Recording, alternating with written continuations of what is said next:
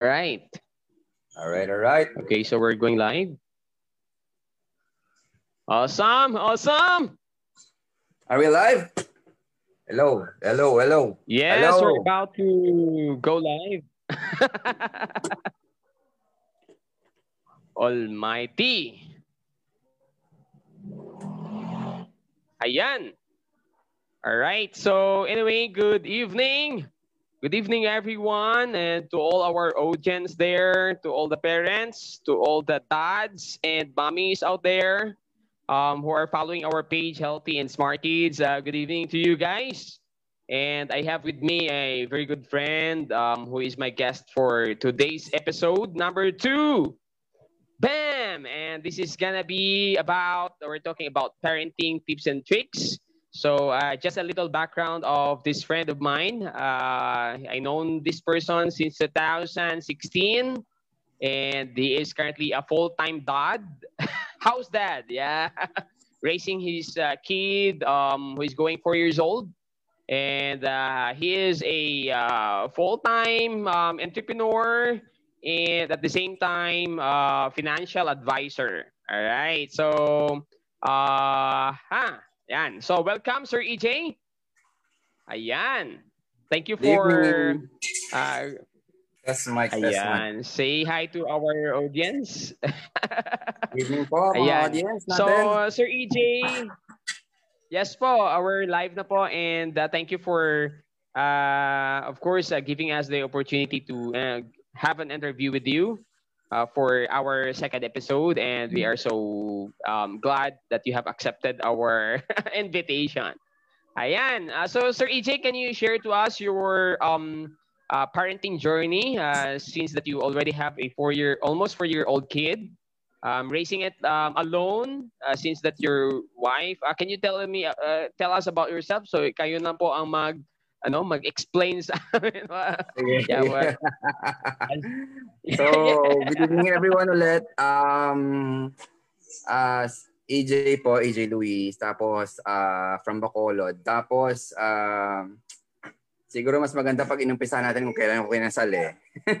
so, I got married 2011. Yes, And then my son right now uh, is ano supposed to be our second pero yun na ano nalaglag yung yung una. So he he uh, was born in 2016 and he's turning 4 uh, this November po. So 2011 to 2000 ano 2000 ano ba 2016. So mga 5 years din yung antay namin ni Mrs. So I'm sure marami din tayong mga parents dyan na na nakaka-relate no na matagal din inantay yung yung dumating yung anghel nila sa buhay nila. So yan po. Uh, so he's yeah, turning four and then uh, he was born nung nasa call center pa ako. And then very interesting kasi tong anak ko eh. Born siya November 2016 cesarean section tapos, ano na yon uh, hindi na, tinry namin na hindi cesarean section eh kasi nga mahal, di ba? Pero ayaw niyang lumabas talaga. So, na cesarean section po siya. And then, uh, yung first 24 hours niya, separated siya sa mama niya dahil uh, pinanganak siya na may ubo yung ina niya. So, after 24 hours pa siya, yung unang milk na natikman niya is formula. Kaya nung after 24 mm-hmm. hours na bin breastfed na siya, wala siyang patience, hindi siya sanay. So, yon yun isang compromise doon sa ano niya sa sa health niya. And then we tried really to hindi pala ako, but my wife tried to breastfeed him. ako hindi ko trinay na. Alam ko na mangyayari pag ako yung mag-try. And then mga ilang buwan nang kukunti lang talaga may maano ma maano mahina yung patience nito dahil nga nasanay sa ano sa uh, tawag ba natin itong synthetic na na nipple. uh, so yun po uh, pero to, uh, November 2016 di ba? November 2016, December, January bumalik sa ospital yung anak ko na ano uh, pneumonia ba 'yon? ICU. nako po, ang parang sinisaryan ulit yung asawa ko sa gastos namin.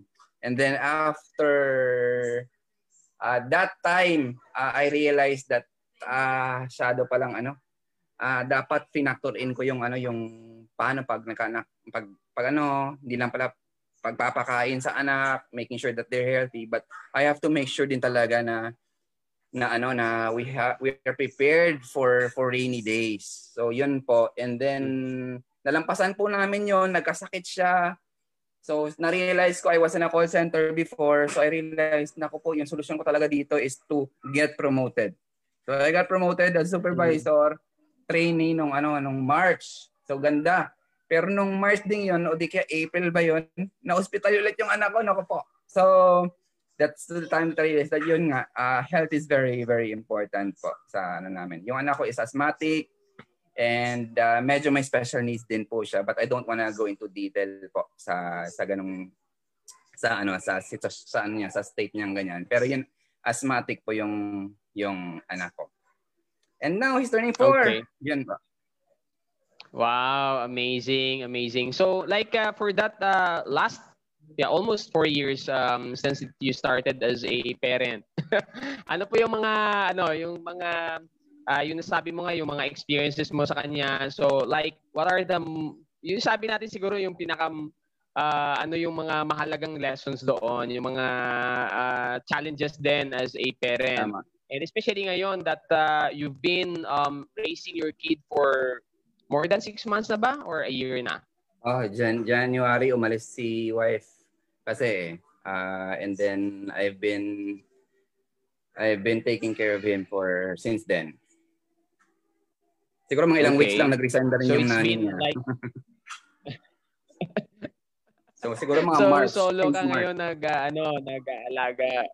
Ayan. Uh, so like what uh, ano yung mga ano, like uh, anong mga challenges, ano mga changes ba nangyari doon sa yeah as as a parent taking care of your of your child? Ayan. Ah, uh, ano, hanggang ngayon naman kasi nag-adjust pa rin talaga ako. Um, because, yun nga, paniniwala ko talaga iba yung ano eh.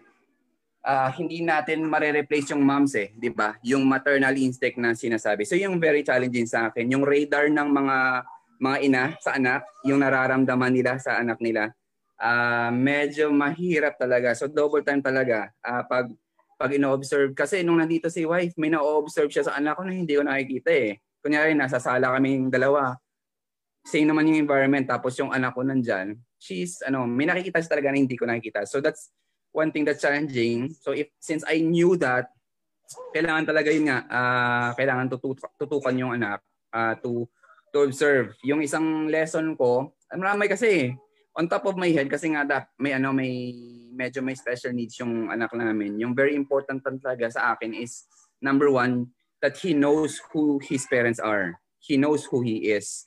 So yung pag-identify ng anak po natin at an early age ng names nila, very, very important po talaga pala yan. Kasi when my son uh, was mag ano yan, more than a year old na siya, hindi pa rin niya na-identify yung ano niya, yung pangalan niya. So nag nag-double time ako noon to really kasi mahirap i-teach yung anak 'di ba? About values, about certain things in life, simple things. Pag kahit pangalan pa lang nila hindi nila alam. And secondly, yung authority. Uh, wala namang perfect parent, 'di ba?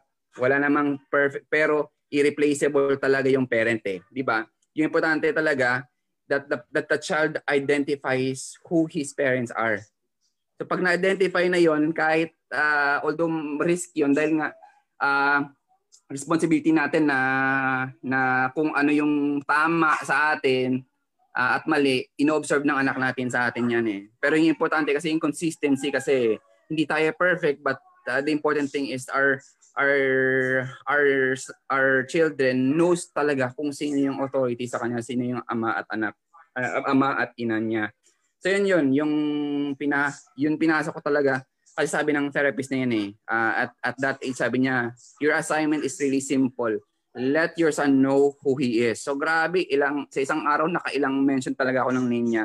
Inaso kasi psychology graduate ako. So parang ano ko ina in-apply ko yung parang conditioning, yung bell, yung parang pag ala, pag ano pag pag pag ano, pag na-identify niya yung pangalan niya, kunyari, o parang nire-reward ko siya pag, ina, uh, pag na-identify niya yung pangalan, pangalan niya. So yun yung challenging sa akin talaga that to make him finally ano uh, parang lilingon siya pag pag tinatawag ko siya. So yun yung isang challenging sa akin. Secondly, actually uh, yan on top of my head ah, pero now that I'm thinking about it, yung health talaga kasi niya. Kasi every month, halos every month, uh, inaatake yan ng asthma niya. Um, and hindi ko talaga concerned dati yon Kasi nga, uh, when my wife was here, she's, she's a nurse, tapos may nani naman kami, sila naman bahala sa nebulizer, sa ano. Eh, nandiyan naman ako, uh, tingin sa anak ko. But, but when my wife left, di, doon ako napaisip talaga, paano kaya to? Kasi I know, uh, nung nandito si wife, uh, when he he parang inaatake siya pa, tapos hindi namin naagapan. For parents who have asthmatic kids, I'm sure you can relate, 'di ba? Pag hindi naagapan, lalagnat yung anak niyo, 'di ba? Sisipunin, uubuhin at pag hindi naagapan, maglalagnat laglagnat siya. In the middle of night, susuka yan. Very ano talaga, very stressful sa parents na may trabaho, 'di ba? Magigising ka, uh, pag may trabaho ka, pagod ka the next morning dahil nga nagigising ka sa bata, yun, stressful, stressful din yun. So, um, before my wife left for for abroad, uh, inatake pa siya eh, isang beses. Tapos na nebulizer. So, uh, uh, that time sabi ko, hindi hindi pwedeng ganito. This, this really has to stop kasi ako na lang mag-isa dito. Uh, kahit may pera pa tayo, kunyari, to, to buy a nebulizer o lahat ng gamot, that time kasi that is spend eh, hindi na mababalik yun eh. Pwede mo naman sanang, ano, uh, spend yun sa kid mo to to play around or to to learn something instead spin spend nyo ng ano to to help your kid recover o di kaya ni-nebulize nyo worst case scenario hospital pa di ba so mm. yun iniisip ko nga pa lang iniisip ko yun ngayon ha kapatid uh, I'm very thankful na hindi na nangyari yan. Saka ang pero nararamdaman ko pa rin yung stress. Naaalala ko yung stress pag pag nangyayari yon. Yung gabi na nagigising anak mo, you have to prepare yung may baso ka na dapat, tapos may spare na tuwalya dyan. Pa, kasi alam mo na mangyayari eh. Uubuhin hmm. yan, susuka. So, so yun. Just thankful na hindi na nangyari yan for, for the long. Since, since, ano, since February. Wow. Wow, amazing. Amazing. So that's um almost like uh, more than six months now. Six yes. months na. Uh, mm, amazing. So what are the changes that you ano yung ginawa mo doon na uh, paano mo ba na address yung ganyang uh, sitwasyon? So may is there something that you did change sa ano sa mga pagkain niya um on the activities ng anak mo? that help to you know reco- uh, yung parang nawala yung mga ganyang hassle na no na atake na attack sa kanya yun, dasal lang po. Joke lang ha. Hindi. Siyempre pinagdasal ko talaga na sana wag na mangyari yan. Or at least pag nangyari ulit yan, yung yung, Which is tama yun.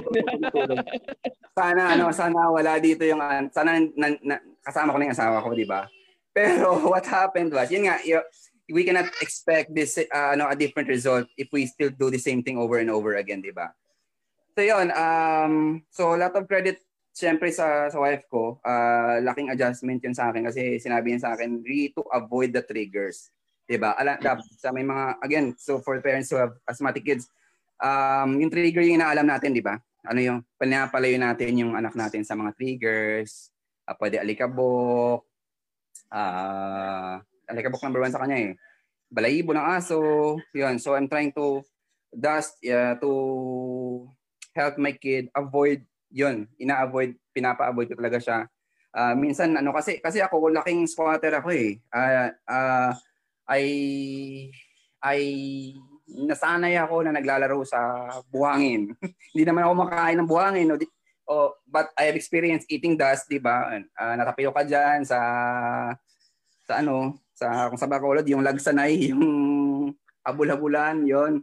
So sometimes parang nire-risk yung anak ko, pinapa-play ko sa ano, sa alikabok. Eh yun, natitrigger talaga. So but when ano, uh, yung ano, yung nung February, uh, February ba 'yon? Oh, February talaga. Uh, January kasi siya last nung atake niya eh. And uh, when he was uh, again at pare-pareho lang kasi yung tinitake namin eh every time na inaatake siya. And I believe naman asthma is, is there, di ba? Kailangan talaga healthy yung yung kids natin. So, yung what what I did was just add nutrients po sa ano sa anak ko. Avoid the triggers and while doing that, uh, binomba ko talaga ng nutrients yung yung anak ko. Um, and uh, Yusana uh, was introduced to me uh, to back in 2017 I think. Pero hindi ko naman sineryosong ano yun, i-take yun eh. Uh, but yun nga, nung parang siguro desperation rin. Takot akong mangyari ulit yun na ako lang mag-isa. So, dinagdag ko yung Yosanimas sa ano ko sa sa regimen ng anak ko. And I really didn't expect much talaga. But looking back nung naubos na na yung isang canister, naalala ko, parang ano, parang bakit the same din yung length ng time na hindi na siya ina kasi every month talaga almost every month tininebulizer yung anak ko. Ngayon wala, inaalikabok na dito yung nebulizer namin. So nutrition is very very important and uh, and triggers po, uh, palayo sa triggers. Pero nung ano na, on his probably third month, fourth month, uh, pumunta kami kasi sa farm. And then that, that was the time when, ay, kasi may mga hayop doon, may aso doon. Nakita ko, ano, he hugged the dog, which he never, bawal na bawal sa kanya talaga yon And then, mm. hanggang ngayon, hinahag pa rin niya yung aso. Pero, uh, uh, hindi na siya ano, hindi siya inaatake ng ng asthma niya. So very very thankful talaga ako.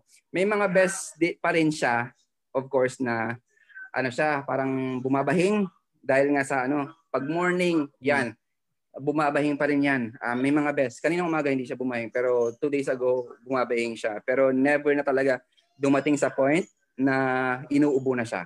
That's one thing that I'm really, really, really, really thankful for po. So yun. Um, and then, uh, yung bilin talaga sa akin ng asawa ko is yung hydration eh. So I think that has something to do rin po. Kasi nung we I began to be, be very conscious about ano eh his ano his his ano his drinking meron po siyang kasing tumbler eh tapos yung habit namin pag nagdi-drink siya pinapa-count ako nag-count ng 10 so kunyari nag ano siya straw yun eh para siguradong ano mauubos we ina, kinakount ko 1, 2 hanggang 10. Pag 10 na tapos na. Tapos maya-maya naman papainumin ko naman yan. So uh, pinapaubos ko sa kanya dalawang tumbler uh, every, every day. Wow, amazing. Kasi most likely parang yun yung ano eh. 'Di ba? Yung para yun yung nakakalimutan talaga yung water eh. Hydration uh, eh. Sometimes we're, we're focused on the we're focused on the foods, the probably fruits or vegetables that we are trying to have them uh, eat it. Pero yung yung tubig pala, minsan hindi natin na eh, ilang beses ba sa isang araw. And most likely, hindi talaga nakaka-count pagka hindi mo talaga na measure, 'di ba? Like wala kang measurement na okay, uh, kailangan dalawang tumbler. So like parang glasses of water lang, hindi mo naman makikita kung naubos talaga yung isang baso na yon. And Tama. that's really good input ngayon na um, there should be a separate a tumbler for your kid na para doon mo talaga ma-measure yung Tama. tubig. Amazing. Ayan. So, sa akin kasi ako, hindi rin ako hindi ako ano eh problema sa akin yan eh. Hindi ako pala inom ng tubig. So, mm-hmm. yun sabi nga nila, aka, ano eh, when you have kids, akala nyo kayo yung magbabago sa mga kids nyo eh. Kayo talaga, babaguhin yung buhay nyo pag may anak na kayo eh. So ako na hindi ako mahilig uminom ng tubig, napapainom ako ng tubig. Kasi every time I remind him to drink water, tinatanong ko sarili ko, uminom ka na ba ba ng tubig? So ako iinom din ako ng tubig. So yun. Uh, nice, nice. So yeah, so thank you very much, Sir EJ, for this uh, 15 minutes uh, discussion. Uh, I know that our audiences, marami tayong mga nanay at tatay ngayon na nakikinig din. So yeah, hopefully that we shared something for them, especially for um, in relation sa anak nila na mayroon din the same na struggle din or experiences yung health concern ba na may mga asthmatic na mga mga anak. So it is something that they can learn from from you today. So ako rin um it's probably something that I get is really measuring the the ano the water intake ng mga anak. So yun yung parang sa ngayon na hindi ko pa rin napapractice yun eh. So that is something that you have imparted as well today for me na yun doon ako mag ano, doon ako magsisimula din. So anyway, maraming salamat sa iyo and uh, yeah, any last advice before we end the call?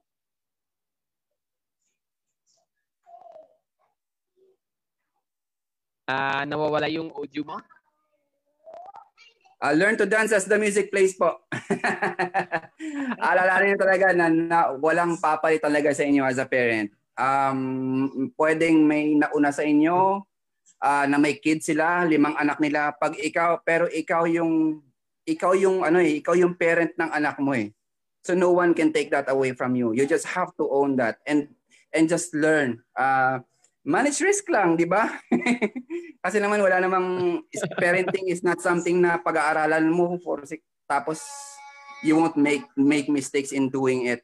Uh, just uh, yun, learn to dance as the music plays and uh, learn to listen din from from other pe- from other people pero uh, let not uh, the parenting yung yung authority mo be taken away from you. Kasi pag nakita ng anak mo yan sa cycle sa parang sa psychology na rin, pag nakita ng anak mo na hindi ikaw yung authority, mawawala.